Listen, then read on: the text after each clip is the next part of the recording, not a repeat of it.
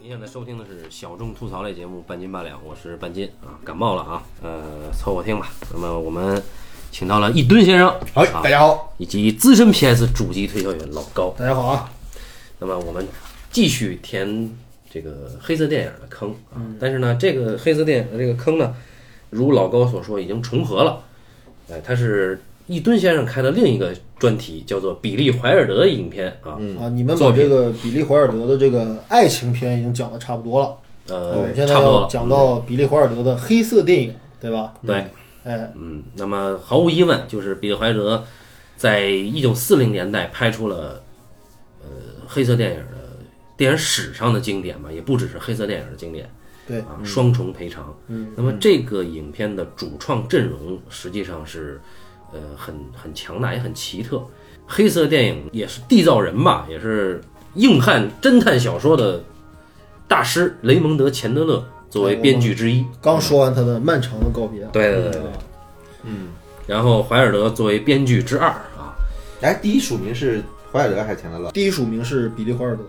然后钱德勒署在他后面。是吧？，对对对对对，钱德勒是第二编剧，啊因为他片头出字幕嘛，特意记得留意了一下。嗯，啊，然后改编自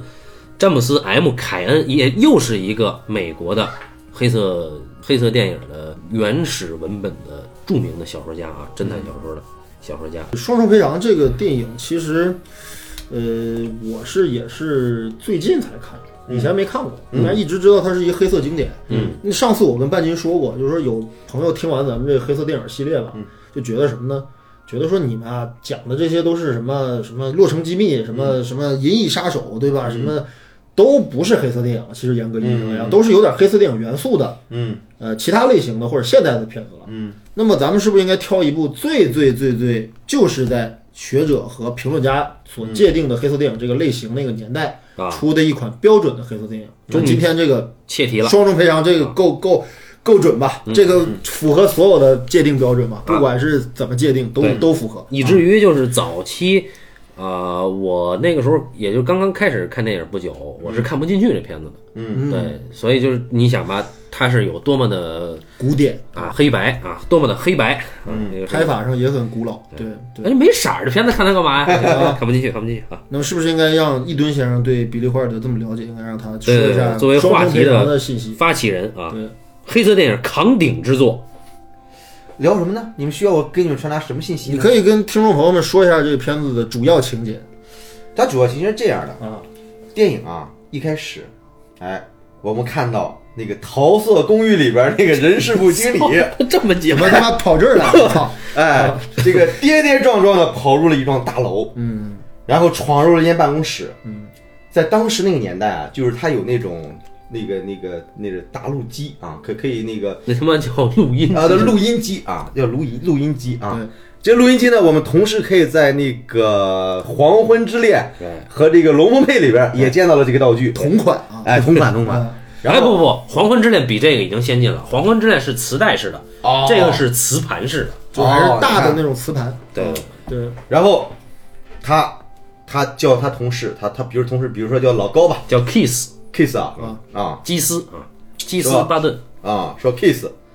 你给我听着，嗯我告诉你那个案子嗯杀人凶手是谁，嗯，听好了啊，啊下巴别掉下来，是我，哎呀，我坦白，哎，然后哦，是你小子，啊然后观众可能就纳闷了，我是谁呀？哎，对然后哎，这个从他这个主人公的讲述中，这个故事娓娓道来。啊，倒叙故事，哎倒叙结构啊，哎，所所以我们看这个开场啊，嗯这就很很很了不起，对吧？因为我们电影人要苦苦追寻，哎，凶手到底是谁呢？凶手到底是谁呢？电影一开始说了，哎对，是我，人事部总是监，你小子，哎啊，哎，是我，哎对，然后他就讲怎怎么回他事他？妈干了什么事儿了对对对，啊？就这哥们儿啊，在这电影里边啊，他是嗯一个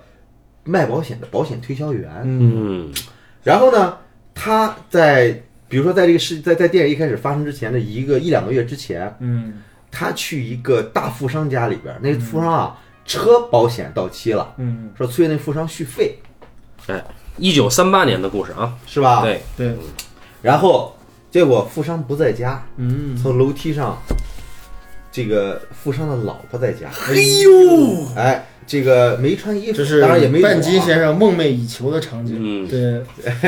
也没穿衣服，当然也没裸啊，拿这个半毛裸巾，对，那叫拿着毛浴巾啊，浴巾盖披着盖着自己，毛巾盖不住，你看这些贵族就是知道能分得清毛巾跟浴巾， 是吧？我我得这果然是贵族啊分不清分不清。哎，然后然后呃他他这个这个说说说，然后哇这这场面很性感啊，对吧？然后下来之后，这个女的穿好衣服，跟这个主人公聊了两句，嗯说你们这还有其他什么保险啊？嗯哎，怎么着怎么着，然后说说下下说，然后然后这这个立刻这个主人公呢，就对这个女人表现出了兴趣，嗯哎，这女人公女人呢也敏锐的捕捉到了主人公的兴趣，而且就是通过几个眼神，哎对，哎，这这个我要一定要补充一个细节，是因为这个女人啊下楼的时候啊，嗯主人公在一楼，女人款款下楼，嗯，主人公俯仰视的时候呢，嗯，女人左脚踝上啊戴了一个脚链儿，嗯，哎，嘿呦， 哎，然后这个主人公就受不了了，哎，你看这个很到位啊。嗯，后来这个女人说说你下周再来吧，下老周公不在，我老公不说在周四来，啊，哎，老公晚上周四晚上在，哎，嗯，然后呢，这个男的意思就是可以在挑你老公不在的时候再来嘛。女的说不行，这老公必须得在。嗯，哎，你看，结果下次见面的时候，一见面又是女的在家，你说哎呀，这女的说哎呀，这个我我老公又出去了 啊，哈，你你看、哎你不说你老公在吗这？女的是这么说的，怎么这女么说啊的说我本来以为我老公今天在呢， 哎呀，你看 看，哎呀，你看这词儿是吧？这词儿写的太牛逼了， 然后女的还专门坐那儿叫他们家佣人，啊，哎，他们家佣人是一个呃面目凶恶的老太对对对，啊，对，哟，他说哎呦，我都忘了佣人今天休假。怎么这么巧？哎啊对，上次我去半斤家也遇到这种问题， 我日你大爷！行行，不不能录了，不能录了，现在要打起来了啊！ 然后然后这个这啊对对这个，呃是吧？然后然后这个这个这俩人聊起来，然后女的跟这个这个这个男的说说，除了这个车保之外，你们有没有什么这个人身意外保险？就没有其他的条件吗？哎，哎，说来说去说，比如说人身死亡保险了，比如说有没有可能在受保人不知道的情况下，咱们把这保险给买了呢？哎，哎，你像主人公一个推销保险何等聪明啊！金牌推销员啊，啊，对立刻就知道你这你这 bitch 嗯想谋害亲夫，哎，这就是一个西门庆勾搭潘金莲要害死武大郎的故事。不，这是潘潘金金莲勾搭莲儿勾搭西门庆，哎这时候西门庆还是无辜的呢， 就是这，哎在这个故事里面，潘金莲和王婆合二为一 啊！对对西对门庆拂袖而去。对哎，我表现的很正义。不，我对说我不玩了。哎，他意识到这个事儿可能很危险对。啊，然后，但是西门庆这个这个回家回到以后自己啊公寓里，满脑子都是这个倩影和脚链儿，脚链儿对对对主要是脚链儿的问题。对，对，嗯哎呀，这这个哈，这个这个很受不了。然后这个叮咚，哈，听见有人摁敲门声啊，然后因为这时候一直有他的话音旁嘛，因为他是他是在回忆嘛，对他说一听见敲门声我就知道是谁，嗯，这是比利华尔德一贯人物啊，极其聪明。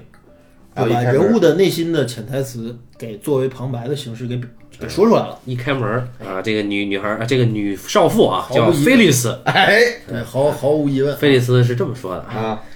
说你忘了拿帽子，哎呀，你看，哎但是菲利斯空手来的呀， 帽子在哪儿呢？哎啊啊，嗯，对，然后对吧？那我们下一步我们自然知道啊，俩人勾搭成奸，嗯，哎，然后到了晚上，男的说：“我帮你想辙，对就是怎么让你老公买保险？啊下一步怎么把它做了？对，哎，然后怎么还让我们受益？对，哎，然骗后保这种事儿，在那个年代就已经很流行了。对，但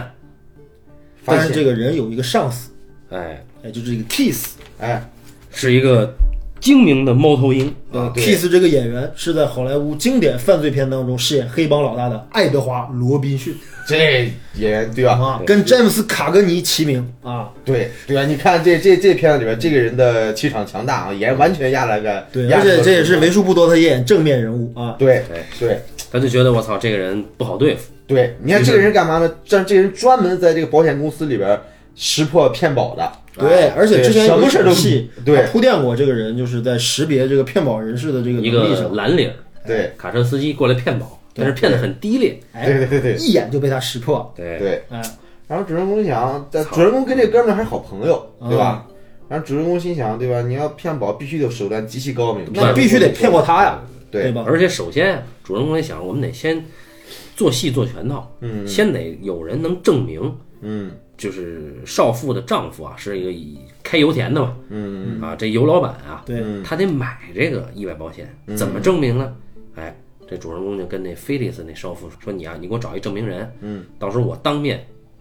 当着证证明人和这老板的面，我提出意外险这回事儿，嗯，得有人听见这句话才行。”嗯，哎，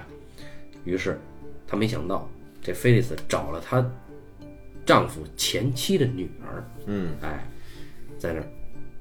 哎，然后就作为见证人，他在那儿假意推销意外险，但是呢，这个油田的主人表示不感兴趣，你赶紧走，嗯啊，他说那走可以，你这样你先把这个汽车险这个那个保单给签了呗，嗯啊，于是呢，他就让他签了两遍，嗯啊，大家就知道其中有一遍留一定扣是意外险的，对，骗他签了，对，哎，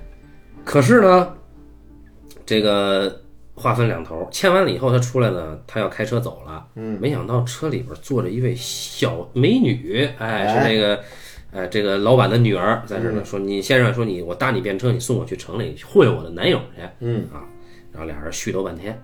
絮叨半天呢，这事儿也没没有也没有什么可说的啊。再往后呢，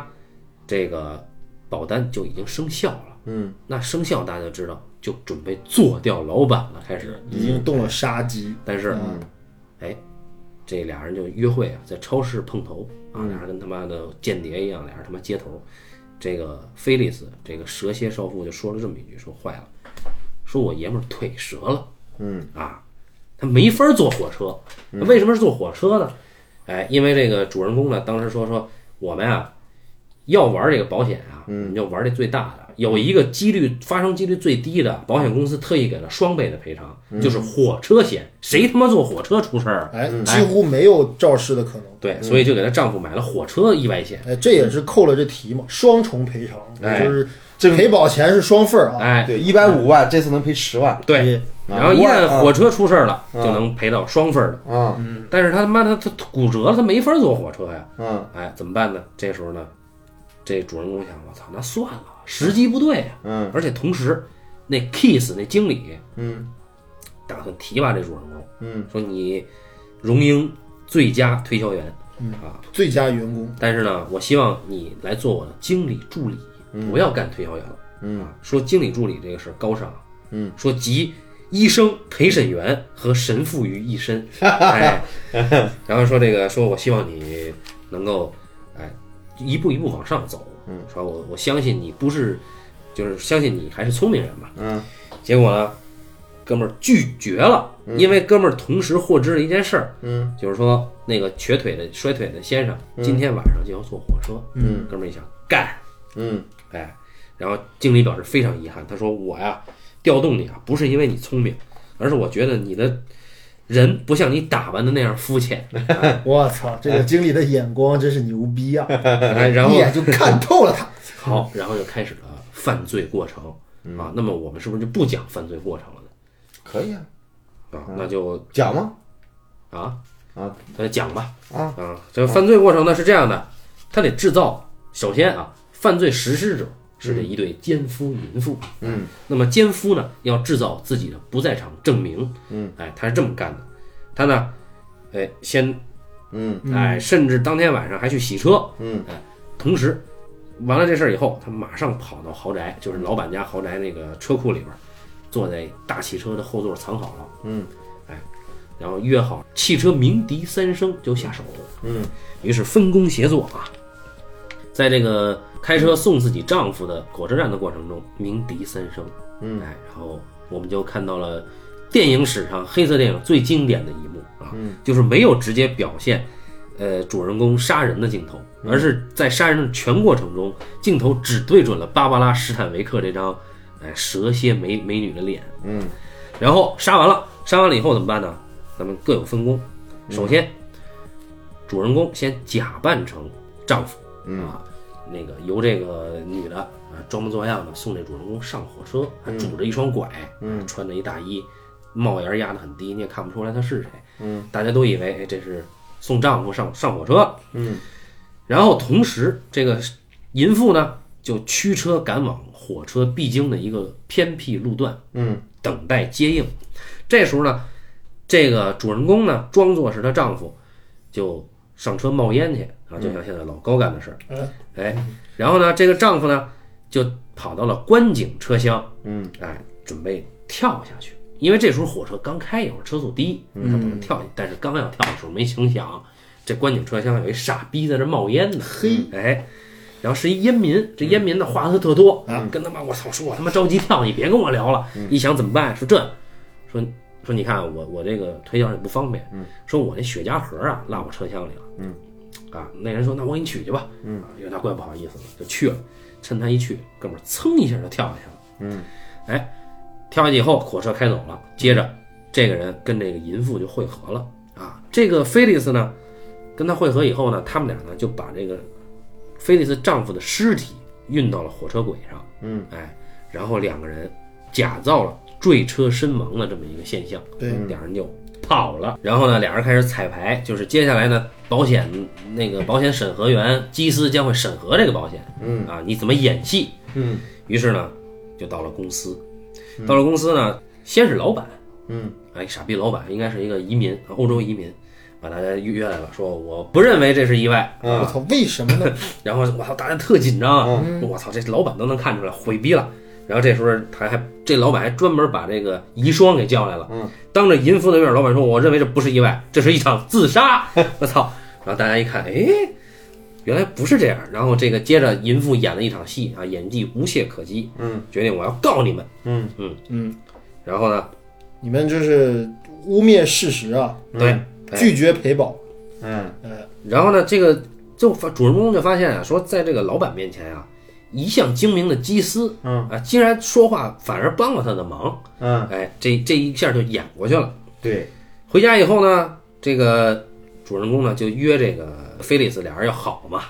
憋憋不住了。啊，来公寓里边好一下，对，结果这个这个刚要上来呢，哎，没想到基斯突然敲门，嗯，这回可傻逼了。你知道那芭芭拉正在楼下打完电话，马上要上楼啊，对，哎，家人正在往这儿接近的过程中啊，就他必须得隐藏自己跟菲利斯的关系。嗯哎，这个特别重要的一个逻辑逻辑问题，就是说在，如果说让老板撞见了我跟他之间有关系，那就这是事儿相当于你跟是我就有关系了。保险推销员，哎哎，跟费了那个么大劲做不在场证明，然后他妈这个这个这个借尸还魂，这事儿就不行了。哎，保险推销员怎么能跟遗孀有这么熟的这关系是呢？个纪律啊，嗯对。这是个纪律。然后这个基斯巴顿来了以后呢，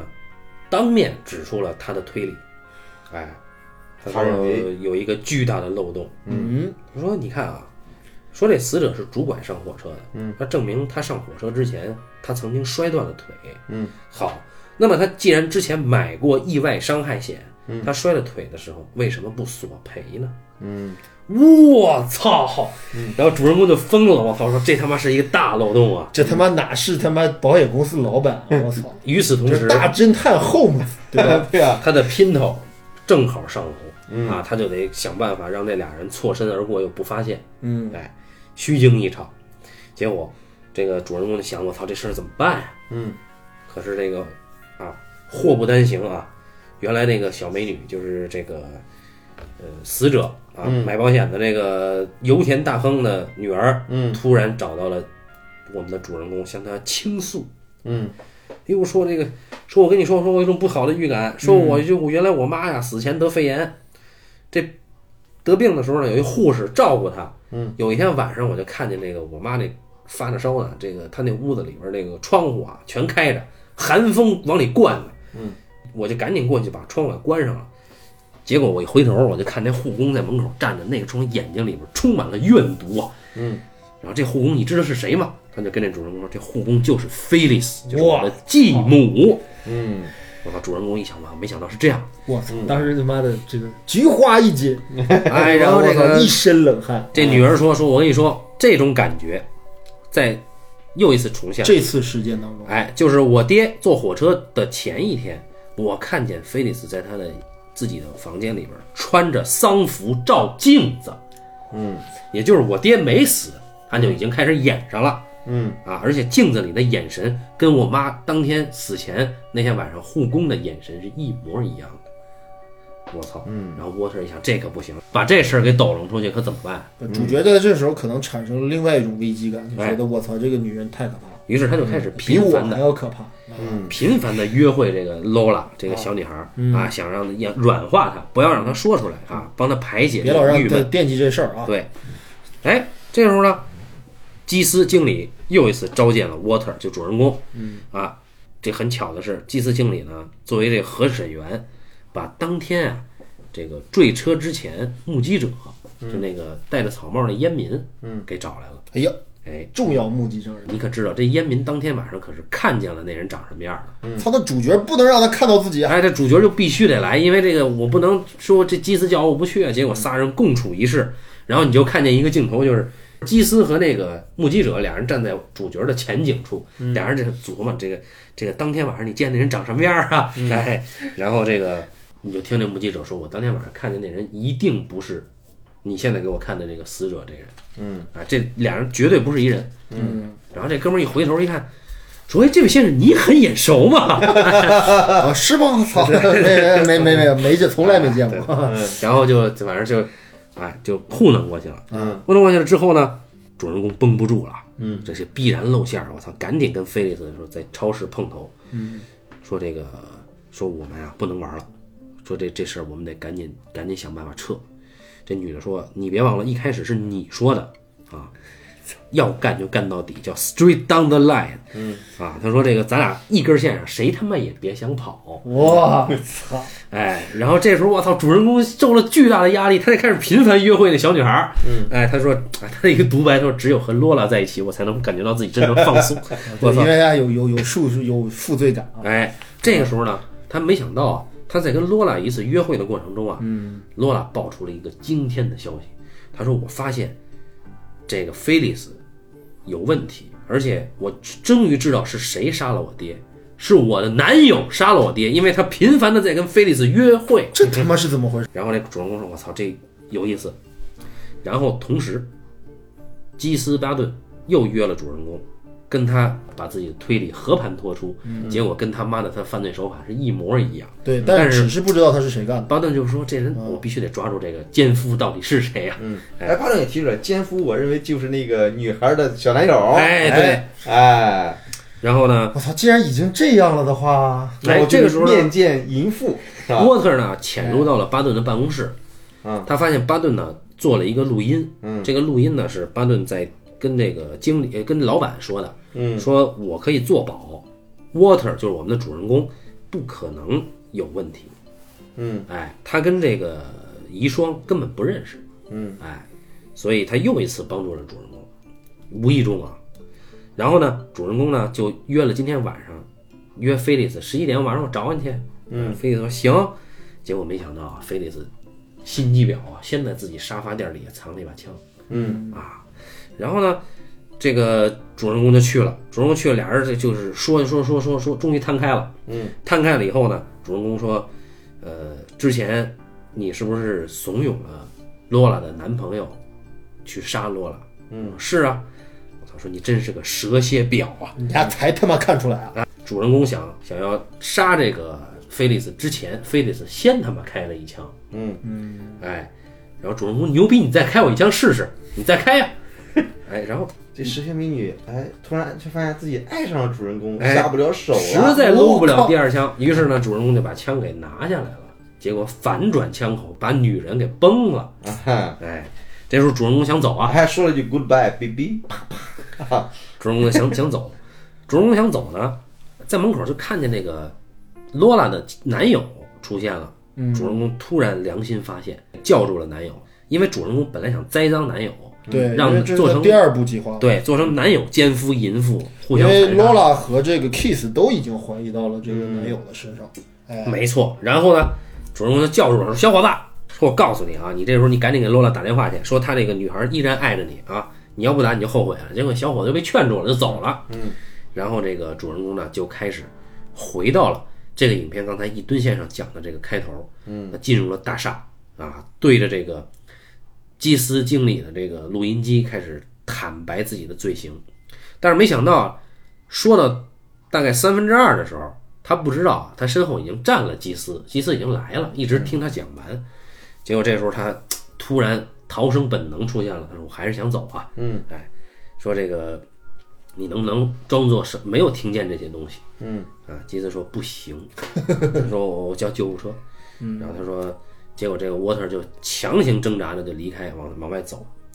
沃特就体力不支，因为中枪了嘛，倒下了。然后基斯叫完救护车呢，就走到了他跟前，然后激情的一幕就发生了。这个沃特，沃特说：“我很好，只不过有人把电梯移开了。”然后这个沃特跟基斯说：“说说基斯说你你依然是一个很出色的审核员，但是你没能识破这个凶手，是因为他离你太近了，他跟你就隔着一张桌子。”而基斯说：“不。”他跟我的距离比桌子更近，哎，然后这个时候呢，这个时候呢，沃特说了一句：“说 I love you too。”影片就结束了。哎呦，你看比利·华尔德，你看这个爱情片里边不说 I love you 啊，这个黑色电影里边说 I love you 啊，哎，这了不起的啊，了不起，嗯，好，这个故事讲完了啊。但是我们要首先知道的是，比利怀尔德当时拍了另外一个结尾，嗯啊，就是派拉蒙公司啊，对对，完完全全的复原了当时，因为当时是那个电刑嘛，嗯，就是那个电死人嘛，电椅电椅啊，他们嗯做了一个这个这个这个电刑制，嗯主角 Water 的那个嗯被五千美金，电死的这个，最后被就绳之以法的这么一场嗯对戏。他把这场戏给拍下来了。拍下来呢，但是最后呢，就是这场戏更煽情，就是由基斯在电刑室的窗外目送着沃特被电死，然后基斯离开。哎，但是比利怀尔德认为前面那场戏，就刚才我们给大家讲的那场戏已经足够煽情了，就删掉了已经拍完了的最后那场戏。嗯，哎，你看这，所以说你看这个这一对基友的感觉哈，这嗯可能就是又是雷蒙德·钱德勒的，那钱德勒雷蒙德还怎么着来着？雷蒙德钱前德德勒勒，就是雷蒙德·钱德勒的作用吧，嗯，是吧？因为我们在这种这种基友，好像在比利·华尔德的电影里边不多见，呃，多见。嗯，你比如《热情似火》里那对义戎兄 弟，不不不不，那个很鸡巴，啊，那是很鸡巴，很鸡巴。嗯不是，那那那只是那只是一对哥们儿，对吧？但是但是那热情似火完全不是表达这俩这俩人的兄弟嗯这手足这的倒情这况，倒是吧因因为因为这个 I love you too 呢是一个呼应啊，在影片一开始大概五分钟的时候，是基斯来这个办公室跟主人公说业务，然后这个时候呢，呃，基斯每次都抽雪茄，主人公抽烟，基斯从来不带火柴，嗯啊，主人公呢每次都用手指头把火柴给抠抠着了。哥们儿情商极高。哎，然后每次他都恰领嗯导恰处理在的最关系好非的常好时机把基斯的烟给点上，对，然后这时候呢，点完烟以后，他说一句 “I love you too”，哎，那意思是我知道你爱我，嗯哎，因为我每次都能给你点烟，嗯，这是潜台词。那么到结尾他死之前呼应了一句，就已经煽情到爆啊，嗯对，就是我觉得他拿下这个结尾有一个什么好处呢？就是因为你这个电影这个东西，有些时候就是一个分寸的东西嘛，就是说你那个让主人公，对吧，已经忏悔到这份儿上了。你到最后还何必让他再在电影上接受一次酷刑，把这个东西直观的给观众展现出来，从强调这个人对吧？为他的罪行付出了代价。嗯，那么这个就是蛇足，对吧？这个这个分寸感，我觉得中国导演是肯定达不到这个这个级别的。就是嗯说，操，我们就是怕不够效果，哎，甚至韩国导演也怕不够效哇，果，韩非国得人尤其典型，硬硬加，嗯哎，就就就是硬加的这种残酷或者是这嗯种主题的上面的东西，他非得要把这事儿拿出来再说一遍，嗯，呃，很废话很多，那么大家知道，这个片子当时是好莱坞审查制度比较猖獗的时候，嗯，当时审查委员会给了三点，嗯，说第一，他描写了一对迷人的杀手，他们欺骗法律，并且最后死于自相残杀。嗯哎，第二，电影描写了通奸这一不恰当的主题。嗯第三，对谋杀计划的整个过程描述的相当细致这。话怎么听着这么耳熟 呢？啊就我们什么什么局是不是批示的这种修改意见，经常会听到这些这些话，啊。对对对，哎对，其实都一样啊。那他这他这意见是怎么着？是是让修改吗？还是怎么着呢？呃不是你不能修改，你知道这修改这电影就毙了，上不了了啊对啊因为你主线就这么个事当儿。当当，我就想想想知道当时的制度里边，他提出意见不的是目的是干嘛呢？他给了这个报告，嗯给了这个报告以后呢，会根据这个报告来判断是让不让它上映。但是后哦来没事儿，还是上了。嗯，啊，真的挺幸运的，要不然这个电影可能就无法这个有趣的是，原著小说作者啊，他自己把他的这个小说呢称为一种美国悲剧。他说他处理的是环境的力量，正是这个力量推着个体去干可怕的事儿。是什么意思呢？就是说啊，我们知道这保险员主人公是一个资深的保险推销员，嗯，这里边有一个细节，主人公自己独白，他说说那一刻呀，呃，我听了这个蛇蝎美女的这个话以后，呃，我突然想到，我干了这么多年保险员，我已经深知其中所有的道道，然后又面对你这种对手，就是基斯，你这种对手，因为他全文的口吻都是在对基斯讲的嘛，嗯，所以我突然产生了一种挑战你的欲念，对，所以我要做一个完美谋杀，啊，他所以就是凯恩的意思是说，因为这种资本主义集团的这种制度，催生了这种人的想要去犯罪、挑战他的这种欲望。嗯，这个其实就是一个比较高级的处理了，因为你看我们之前不是总总结过，就是黑色电影它的一个整个类型规律嘛，嗯，就主人公可能是一个握有某项权利或者会行使某项特权或者有某种能力的一个人，嗯，那么他呢会被某种东西蛊惑，那这个东西通常都是女人。嗯或者是一个女人捆着一笔金钱，对吧？这俩事儿经常是一块儿砸到他面前。这事儿作为一个男人，他拒绝不了。嗯，就拒绝不了之后，但是这是他的一个一个动因，就是我为了跟这个女女人苟且在一起，对吧？嗯为了跟这女人苟且在一起，所以我要干这件事儿，嗯对吧？这只是一个动因。嗯，但这片子里面明显有第二重的动因，嗯就是他对于权威是有一种挑战欲的，嗯就是说他我这个上司比我牛逼，我这么多年还那么伺候你，嗯对吧？你的能力、你的洞见力都很强大。嗯，嗯哎，我如果把这单事儿做成了，就跟老高玩游戏非要拿白金奖杯是一个道理。哎，这这这是另一码事儿啊。嗯就是说什么呢？就是你必须得什么呢？我一弹二鸟，就我既可以抱得美人归，也可以把我这个上司拉下神坛，嗯哎，取代他的位置。他其实有这么两重的这个这个这个动机，嗯对吧？一个是为了爱情，可以说吧；一个是为了自己的还是爱情荣誉、荣誉，对吧？嗯有这么这么一个动力。这个凯恩啊，当时这么说的啊，他说双重赔偿是他听到的一个故事启发的。嗯他这故事是什么呢？他听到的是一个尽心尽力工作了好多年的报纸排字工人，哦，突然在一天，他忍不住为大标题里一个猥亵的错误放行了。呃，什么意思呢？什么就比如说啊，标题里边今天说是可能是有一个拼写的错误，嗯，啊，可能说这个这个，我想想啊，我们这边比如说这个，呃，贪墨如风嗯啊，可能这个因为打字错误写成了探摸乳风，嗯哎，然后这个排字工人呢，一看这错误，你按你的职责就应该把它给纠正出来了，他就让贪墨乳风这四个字出现在了明天的报纸上。嗯哎，这就是放行。也他的意思就是说，这个工人一直工作这么多年，嗯他对这种这个资本主义体制产生了一种挑衅的欲望。哦，哎，明白了吧？他还不属于玩忽职守，因为这是他故意的。哎，对吧？对就是就是我有一种我就要恶这么念玩儿，哎哎，我要这么就是玩儿恶念哎恶趣味，对，啊，嗯，这是他小写作写小说动机是吗？啊对，我操，那这个事儿其实扯得有点远啊，因为就是骗保这个事儿吧，就是从有保险公司以来，嗯，这事儿就没有杜绝过，嗯对吧？永远有人觉得说这个事儿是一个可以利用的一个点，哎，嗯，其实你如果你真要这么说，这个这个，如果说这是他写写这小说动机的话，嗯我是觉得他他走的有点偏了，嗯真的走的有点偏了。你如果嗯你是你你，我觉得他原版这故事啊，嗯比这故事写的更有意啊思。比啊原版故事比这事更有意思。对，就是因为这个人物他内心很有趣。哎，他对，他特对别他特别独特，就是对本身这个人他没有什么权利啊，对啊，对吧？因他为也他不能改变一个这个报纸的发行量，他也不能嗯怎么样，顶多是说，哎，我玩儿点儿小趣味，或者说我按照我的意愿去做一些把这事儿做一些调整，对啊，对吧？那那我记哎着，我记着之前的时候，咱们学校那个一夫妇展上啊，曾经放过，咱们上课也放过一个，就是国际学生影视短片作品展，对对对对，有一个呃丹麦的好像是，我忘了芬兰还是丹麦的一个短片来着，嗯就是就是讲一个整天朝九晚五的一个上班族，因为上生活特别特别无聊，嗯，突然之间有一天，呃，这个回家的时候，他他他不愿意回家了，嗯他就他他就故意磨叽了一会儿，后来就磨叽了一会儿，哎，他觉得磨叽一会儿很爽，后来有一天他他他就没回家，他就他就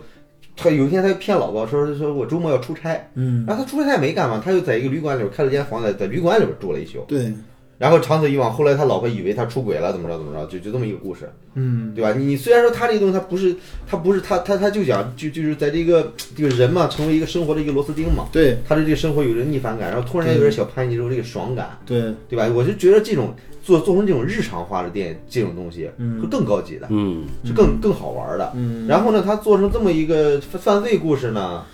又还是深陷情感情欲啊啊，，对对对，你这个东西，而且刺激他的点呢，又是一个蛇蝎美女，就对这个东西，你只能做成一个很常规的一个商业电影。对，其实坦白讲，我看《双城赔偿》，我因为我是第二次看，嗯我看了之后，我觉得在比利华尔德电影里边，《双城赔偿》应该算很一般的。嗯呃，是不算是他最一流的作品，肯定对不算。对对这个故事的本身的它的呃结构非常简单，对，啊，冲突也非常集中。他做的很巧啊，呃对，但是它这个里边这些，它这个最精密的这些东西，咱们其实没有必要再重复它有对多对牛逼的这个事儿啊。嗯我就觉得说它肯定是完成的很很好，而且很高级。嗯，但是这个故事本身的素质，或者它的能挖出来的东西，它并没有后来他的作品那么丰富。对，哎，就我觉得他这故事那个那个好在一个点就是，他并没有隐藏到最后才告诉你说这案子怎么做的，凶手是谁。哎，但是我就我就这么想了，你说如果说他没有这个倒叙手法的话，嗯，上来就是这么一个人，嗯，去收保险，嗯，续 保，碰着一个美女，嗯哥们儿就陷进去了，嗯，然后一步一步把这事儿越做越大，这个不不能更吸引观众吗？就是观众不会看到这个这样的一个结构的话，他会更加觉得说，我操，这个人的命运会怎么办？他这个事儿怎么收场？嗯，他会不会对这个最终的结局会有另外一种期待，而不会在最开始就会觉得说，哇操，这哥们儿最开始后来认罪了，他会不会就这层悬念就没了呢？他如果那样的话呢，那样的话是另外一个故事，那是那就是那个《倒扣的王牌》这样的故事了。啊，《倒扣的王牌》是一个失控的故事，对，对，是一个倒失扣控的故事，嗯对，因为《倒扣王牌》因为比利比利华尔德，我觉得作为一个创，你你很难讲。如果说那种那种那样一种讲述方式的话，啊这个剧本要重新写的，啊因为那个这个剧本它它一开始设定了一个结尾，就是把你抓，它目的就是为了把你抓住的。啊，对吧？嗯就是说你，所以你看到就这个电影里边这个人物主人公和《倒扣的王牌》里边比相比，和那和那个科道哈斯演那个人物相比，嗯，这个《双城悲长》中的人物相对来说更单薄一些。我印象当中，比利华尔德的作品应该都是以这种就是一个事件不断发酵，然后事件升级，然后到最后失控的这么一个局面走的。啊，他说他最开始就把整个故事的最终结局走向已经放到前头去讲了，这个好像我印象中是唯一一部啊那不 还有那个著名的日落大道？啊啊！呃，日落大道对，这日当然落是大一道个死者在讲，但对但日落大道跟这种故事又有本质的区别，因为日落大道本身不算一个标准的犯罪悬疑故事啊，啊，对吧？嗯，这个你很难去定义这个事儿吧？因这就为是因为因为他他你只能说他没有侦探，没有这个什么，对吧？啊，对，但是它还是有悬念，对吧？对对还是对有对悬念。但他对提的这个老高提的这个这个区别其实很有意思，就是如果说是按照现在电影呈现的这么讲的话，嗯嗯你只有这么讲，才能剖析这个人物的内心，就是他跟基斯，就是这个经经理的这个对话，嗯，他所有的独白都是对这经理说的，嗯，那么他对于整个自己犯罪的心理动机的变化，都能够通过这个说的方式去说出来。但是如果像你那个，你刚才讲的另一种可能那种做法，他没法展现，对，呃，这个这个区别就是挺有意思的，因为我们表面上看上去这个故事它是一个遇到蛇蝎美女，然后被蛇蝎美女反利用，然后他又在这个过程当中挣扎出来，对吧？嗯最后达到一个认罪的赎罪的这么一个状态。表面上看上去这个故事其实是在讲他跟这个女人的关系，实际上真正的核心不是的，嗯，真正核心是他跟 Kiss 的关系才是最重要的。对对，哎，所以我们试想，如果这个女人可能就是一个诱因，嗯，就她跟 Kiss 的这种看似和睦的上下级关系，会不会在某一点上就崩盘？因为中间 Kiss 是跟他投过橄榄枝的，就说操你你这么有能力的人，你不要去嗯做这个一线的这种这种理赔员，你跟我混吧。嗯，他是拒绝的，对他拒绝进入到这个资本的体系之中，而且他在这个过程当 中吧，他其实是很抗拒这个事儿的。就是你说他有多爱这个女人，我没看出来。嗯对说实话对对对对他就是想干这女人。嗯但是你说对于 Kiss 这个反抗，我操，这个劲儿是很大的。嗯，就他是真的就想把这个老老这老板，我给你，我我就得骗过你，而且哎，我就让你不知道真相，这我就赢了。啊而且哎我觉得，就是怀尔德他保留了凯恩的一些精神，因为据怀尔德自己的说法啊，嗯，怀尔呃不是这个片子啊，怀尔德他说他曾经特别想改《麦田守望者》嘛，嗯，然后当时那个他的经纪人办公室里边就来了一个不速之客，这个人就跟那个怀尔德的经纪人说说，呃，那个经纪人可比如说那经纪人叫一吨，嗯，然后他跟这一吨说，他并不知道这人是一吨啊，他跟这经纪人，他跟这这人说说，请你告诉一吨，不要再搞了，他就是个傻逼， 然后这人就走了。后来大家才知道这人是塞林格本人，好，然后比利怀尔德就没法没法的改了。啊他说比利怀尔德是傻逼，他说那怀尔德的经纪人，他说他什么都不啊懂，不要再做了，嗯，因为他当时已经放出消息说要改这个了啊，啊，所以《麦田守望者》没改成。但是比利怀尔德是这么说的，他说我如果改一部小说，嗯，我一定会保护这个作者的原意。嗯，那么你看，在这个双重赔偿这个里面啊，嗯他这里边花了很大的篇幅。第一是他所有的话都是对着他的经理、上司去坦白的；嗯第二是他跟上司说：“说我突然产生了一种挑战你、嗯挑战整个这个保险体系的这么一个欲望。对，这个开始这这个这个这个区别在于哪儿呢？就是我嗯们设想另外一种也是结局前置的这么一种可能性，他完全可以手握着枪看着那个菲利斯的尸体，嗯，然后在这儿说，我操，我终于走到了这一步，对吧？我这可能更恶心啊，就是我操，终于走到了这一步，一枪干掉了我最爱的女人。嗯假定如果这个作为一个他后就是结局前置的这么一个做法的话，那他扣的就是他跟这女人的关系。这是嗯我们怎么爱欲纠葛，然后白最日后焰火。哎，或者是 记忆碎片，啊，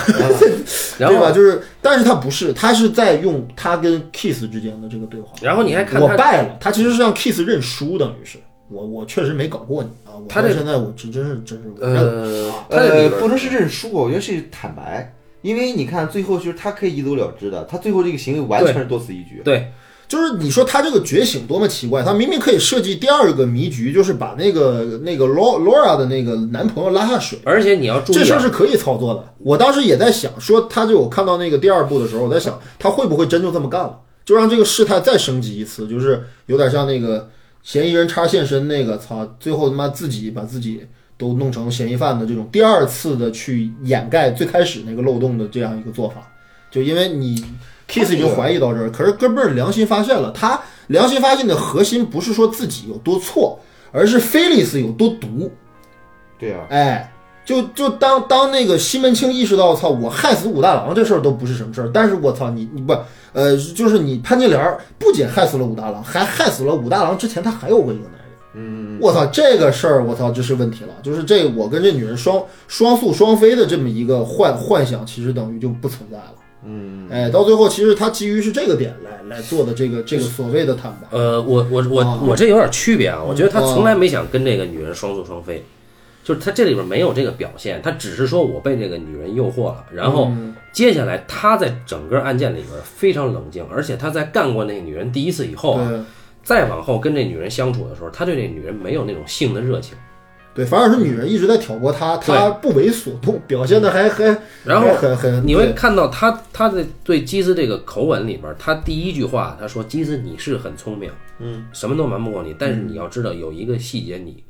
你放过了，嗯。”所以他过来还是在跟基斯复盘这个案件，嗯，他就说啊，这事儿哪个点是我做的牛逼，哪个点是你疏忽的，嗯哪个点你牛逼，哎， 对对对对对，然后还有一点就是，你在这里边会看到，基斯还有主人公跟公司老板的那个那场戏，嗯基斯当着公司老板的面儿就说：“说我比你牛逼多了。”嗯，啊，说说我之所以在这儿是是因为我更喜欢我这个工作本身。嗯，就像这个工业理性逻辑嘛，就是我我更热爱我这个职业本身。但实际上，你要没有我，你就是傻逼。嗯，啊，大意如此啊，没有这么没有我这么粗鲁。嗯，但是呢，就已经看出基斯对于老板极其蔑视，而主人公蔑视整个这个资本主义的这个体系，因为他拒绝基斯抛来的橄榄枝。嗯我不想做文职人员。嗯，我觉得作为推销员挺好。对，就说到这儿吧，我就是心里里面一直有一些他妈的我个人的一些感受，就是我总觉得吧，就是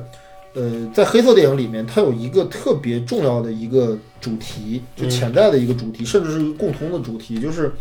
呃，一个现代社会的一个男人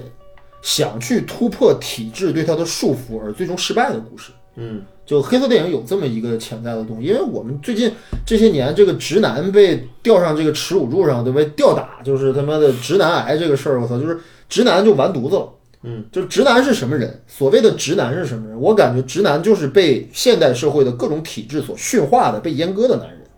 哎，我觉得，我觉得其实就是这么一个状态。嗯，就是你想想，他追求一个女人，想干这个女人，想把自己的老板搞掉，或者说想自己实现一番事业，或者是有点像那个、那个、那个《倒扣的王牌》里边那个科克道格拉斯那个状态，就是就是男人的野心，不管是要征服女人，还是要征服金钱，还是要征服地位，你还实现不了。哎，黑色电影老老讲这个事儿，所以说就我我就觉得就是他是不是在某一方面切合了某些呃男性观众的心理，包括说它是一种呃嗯就是一种。其实是从另外一种意义上的讲的，整个男性所谓的一个男权社会，实际上是一个，我觉得是一个挺虚妄的一个概念。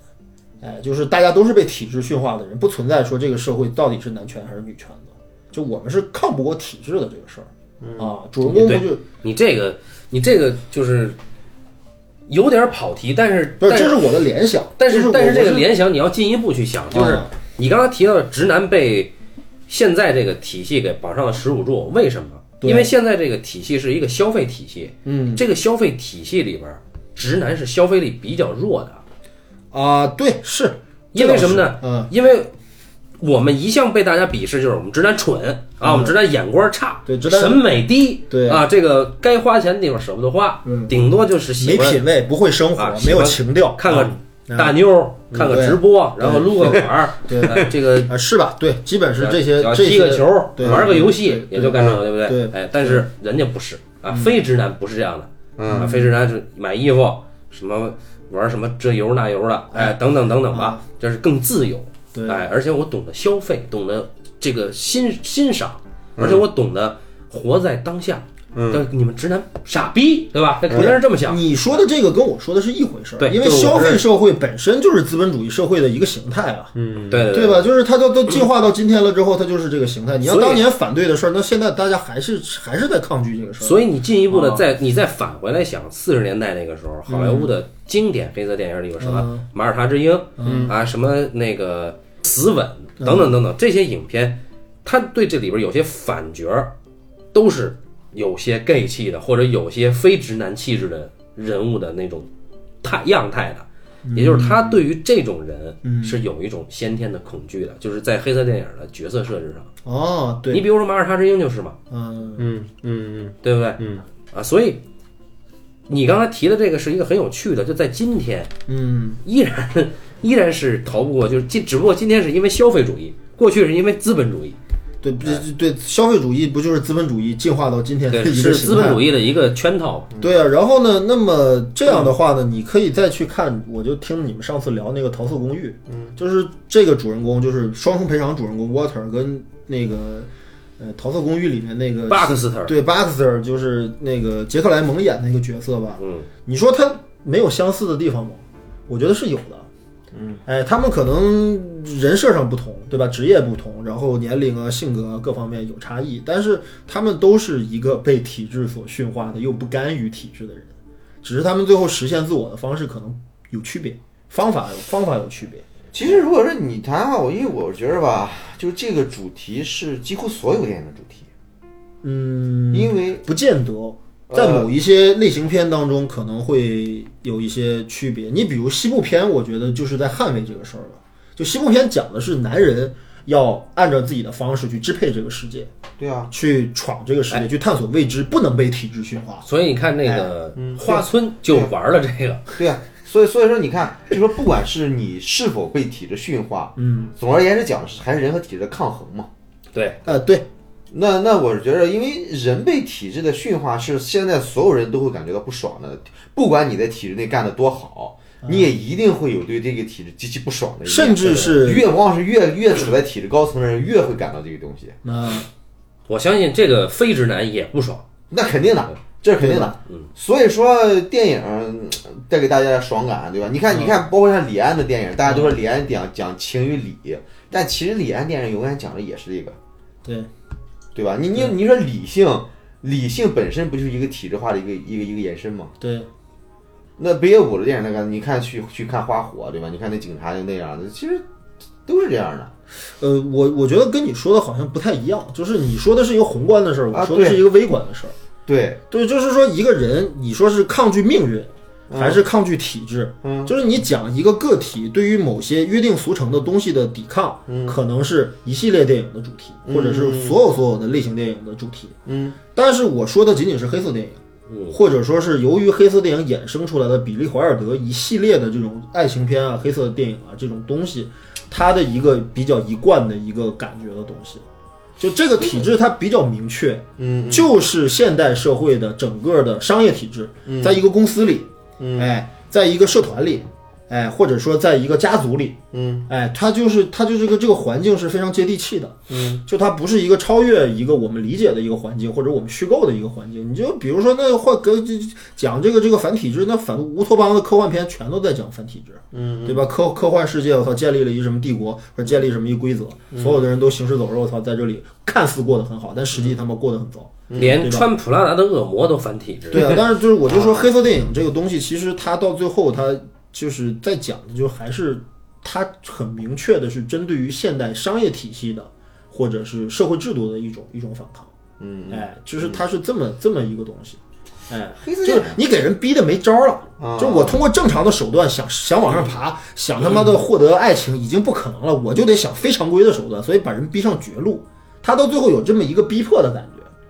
就我到最后我我我但凡有别的招儿，我也不会选择犯罪，但是我他妈到最后我除了犯罪我没有别的手段了，就我已经形成这反、个反社会的这种这种人格了，已经。这个倒不是啊这个我是持反对，因为我觉得黑色电影大部分人来说，人并不是被逼迫到那个程度走向犯罪的，呃人是因为自己欲念的驱使走向犯罪的。那欲念又是从何而来呢？哎，你看在对在这个电影里欲边念，从脚链儿来，对啊，对啊，你看这个电影里边就就主人公他并没有受到，并不是说你不干这坏事你就没饭吃了，你就下岗了，啊，对吧？他活得好好的，对吧？但是他看这一方面，我操！我看一方面女的跟跟这女的睡了，另一方面看这个这个上司，对吧？又是朋友又是上司，对，哎，我想挑战你一把，他就在这个欲念驱使下干了。嗯。并不是我，我相 信，不能把这些事情都怪罪于体制，还是你不个人有问题，是吧？哎，对对对，你把黑色电影其实这逻辑很简单，欲望欲望。对吧？嗯黑对色电影逻辑很简单，大部分电影都是讲好人有好报，黑色电影讲的是恶人有恶报，啊，对吧？恶人是怎么成为恶人呢？恶念，这个恶念人人都有。啊，这恶念怎么形成的呢？哎，我我你对这个体制不爽，我对这体制也不爽。为什么我爱看这黑色电影？就是因为我对体制不爽没有发泄出来，你对体制不爽在电影里边给我发泄出来，还实施了，最后哎遭受到了惩罚。我一看，哎呀，干这么一块儿，我看人家干这么一炮也挺好了，我自己就不干了。观众就这么一个心态嘛。呃，我不同意说一个人产生于一种反体制或者对抗体制的恶念是完全基于自身的这样的一种道道德的水准。啊，这不会，呃，这不就会对啊，这就不是你比如说说就是午呃午午热天午后，嗯对吧？阿尔帕西诺演那嗯抢抢银行那片子，嗯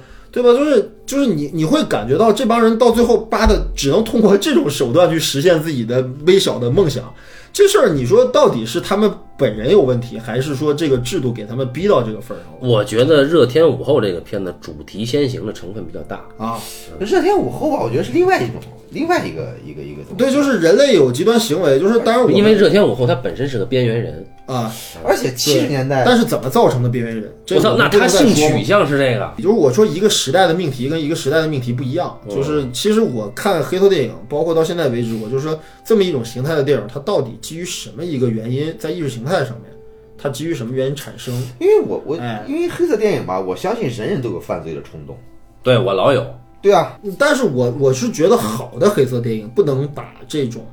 一个人的这种罪行或者一个犯罪行为归结于是他仅仅是个人的一种奇异的欲望的驱动，就是因为这个东西是冲破体，它犯罪不就是冲破制度嘛，冲破规范。对对对，犯罪是这犯样罪本身小孩就是儿核心是这个你小孩没有小孩愿意守规矩的，长大了之后是你没有办法不得不守规矩。啊，哎，但是这个你看，这个这个命题又这个问题抛出来有意思啊，嗯，就是，呃，黑色电影和犯罪片，嗯，这两个是有区别的。嗯，对，比如说偷天陷阱，嗯，妈十一十二十三罗汉，嗯，这种就是说我犯你罪们说的那个什么侠盗片嘛，啊对，嗯对图啊图快感是不是对啊？对嗯对。但是黑色电影啊，他可能更激一个对，更原初的欲望。黑色电影是一个特别带有特别沉重道德批判的电影，所以说侠盗片，你看什么就想卑鄙想开车那叫什么来着？那卑鄙想开车，就卑叫鄙叫极道车神。啊，对对对，啊那个就是说我不是图钱嘛，这种装逼的玩意儿就是说我我我这个犯罪我不是图钱，我就图个爽，对，对。对但这种东西我是很讨厌的，包括十一、十二、十三啊。等但是黑色电影我喜欢，是因为我的这个理由我也有啊。嗯，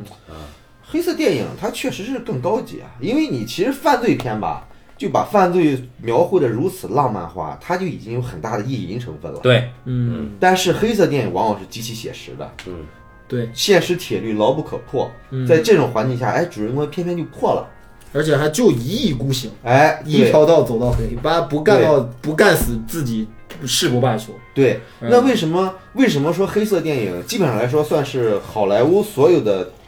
不能说所有的吧，就是黑色电影应该算好莱坞电影里边儿这个一个是艺术化程度比较高的一个类型，对，出大量的精品。嗯，很大一部分原因也就在于此，因为好莱坞大部分电影都是把现实浪漫化的，而黑色电影不是嗯对，它啊，这都它所都不是一个基本的一个道德判断或者司法判断，就你啊对杀人必须偿命，还不是这么一个逻辑，对它是基于人的原罪的理解，就是你这个东西它就是。你是你骨子里面带来的东西，那么你产生了，把它付诸于实践了，那你要为为此付出代价了。哎哎对哎。嗯那我我再再说比利华尔德，为什么比利华尔德的爱情片牛逼？是因为绝大绝大多数好莱坞的浪漫爱情片都是把现实浪漫化的，嗯，但比利华尔德从来不这么干，对，所以这个你就太了不起了。嗯，现实依然是那么残酷，也那么冰冷，对，但是但是现实越残酷，就显得爱情越浪漫。嗯，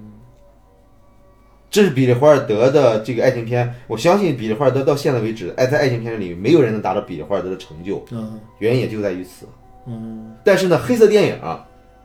黑色电影确实这个领域本身它的要求就在于此。你说除了比利华尔德之外，还有大量优秀的黑色电影，呃，我觉得我仔细看这个比就比较于这个《双重赔偿》和这个《倒扣的王牌》这两个片子，跟其他的黑色电影比起来，比利华尔德的态度还是要宽容的多的。对啊，对他没有没有就是一黑到底的那种深度绝望的感觉，就是就是对这个社会对于人性本身的那种不信任感。嗯，比利华尔德的电影里面是没有泯灭最后这点希望的。那你看，对啊，你看，你看朱尔斯达西的电影，他一定比朱尔比啊，比黑利华尔那德太黑了，对黑那残黑酷得多了，而且对吧包括尼古拉斯雷啊什么之类这些都都特别黑，对就到最后是对于人性乃至整个社会、人类社会的一种绝望。对。哎，对，但但是但是比利华尔德吧，我恰恰觉着比利华尔德的东西，你看比利华尔德的人物的自省能力很强的，对啊，就是包括这个这个双重赔偿里面，Water 和科克道格拉斯在那个什么里面，他们都到最后都有一个认知到了这个问题的这个这个这个这个描写，对啊都有这么一块描写。但是有些黑色电影可不是这么这么这么编排的，我觉得。对啊，但是我恰恰另一方面，我觉得这比利华尔德伟大的地方，嗯，因为我觉得众说达新，你你是你你你事件社会真的会那样吗？因为比利华尔德让我相信，就人到走到那一步之后，人会这样做的。呃，你就看，是一种你对，对，你看这个这个这个里边儿，对吧？最后最后最后到那一步，他自己受到了惩罚，最后要把女的干掉了。他突然间发现，我也挨了一枪了，我把女的干掉。你这时候如果再把那个人杀了，再把那个女孩男朋友杀了，我相信这时候主人公已经没有这么大的犯罪动机了。嗯他确实有点做不了这事儿了。嗯，那他毕竟不是一个亡命徒，对对吧？对，你看《倒扣的王牌》，对吧？他本来就是想把这新闻炒大。我们倒扣王牌再说倒扣王牌，哦，好好好，嗯好。 所所以你这个这个，我觉得比利华尔德就是他的人物还是贯穿到底的。就是他，就是每一个作者，他的整个的一个最终的故事走向，嗯，肯定基于他的内心深处的一个价值判断，对对对对吧？就是我是这么认知这个事儿的，所以我让这个东西这么走。嗯，呃，但是我是觉得，呃，其实就刚才半斤说那话，就是黑色电影和犯罪片的区别。我其嗯实觉得还是黑色电影是犯罪片的一个亚种，犯罪片是个大概念，黑色电影是一种犯罪片。嗯，哎，它不是一个就是从犯罪片当中独立出来的一个东西，它不是啊，嗯，对，只不过说是浪漫化的这种犯罪片，包括那个邦尼克莱德这种东西啊，到最后其实他有把这个过程给处理的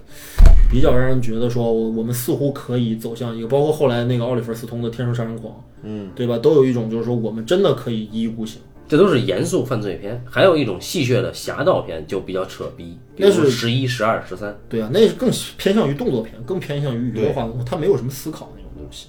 对，对，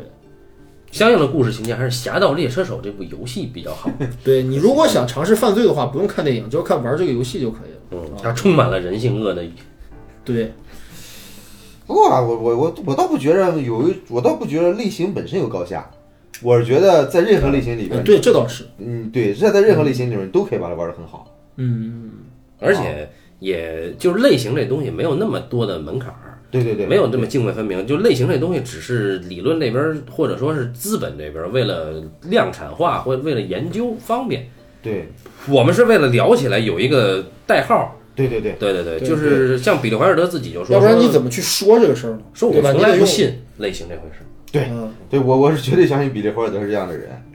类型，你就说类型，就是首先第一层类型就是商品和卖和买买家之间的一种类型的本质就跟超市里贴那个什么生鲜、什么水果、什么那玩意儿是一样的，就是我是为了迅速定位观众的一个观影的这么一个目标而确立的一种东西。就你把它写到海报上之后，我知道我要不要看这电影。对对对，其实目的就这么简单。对所谓类型规律这玩意儿都是他们理论家总结的，我我觉得也千可万能会给创作者提供一种呃一种范范式或者一种模仿的一种一种规呃，则。我我我是觉得，如果说你想创作者，你想你想学一种类型，你直接看类型这个电影就够了，你千万千万不要看理论家写的那东西。对，那倒不用，对，这个那倒太可怕了。对，类类型家写的书，我操，这公路片是什么样的？公路片的主题是什么样的？嗯有它是什么承载了什么样的这个文化理念，对吧？嗯啊，西部片是什么样的？调料片是什么？这全扯淡。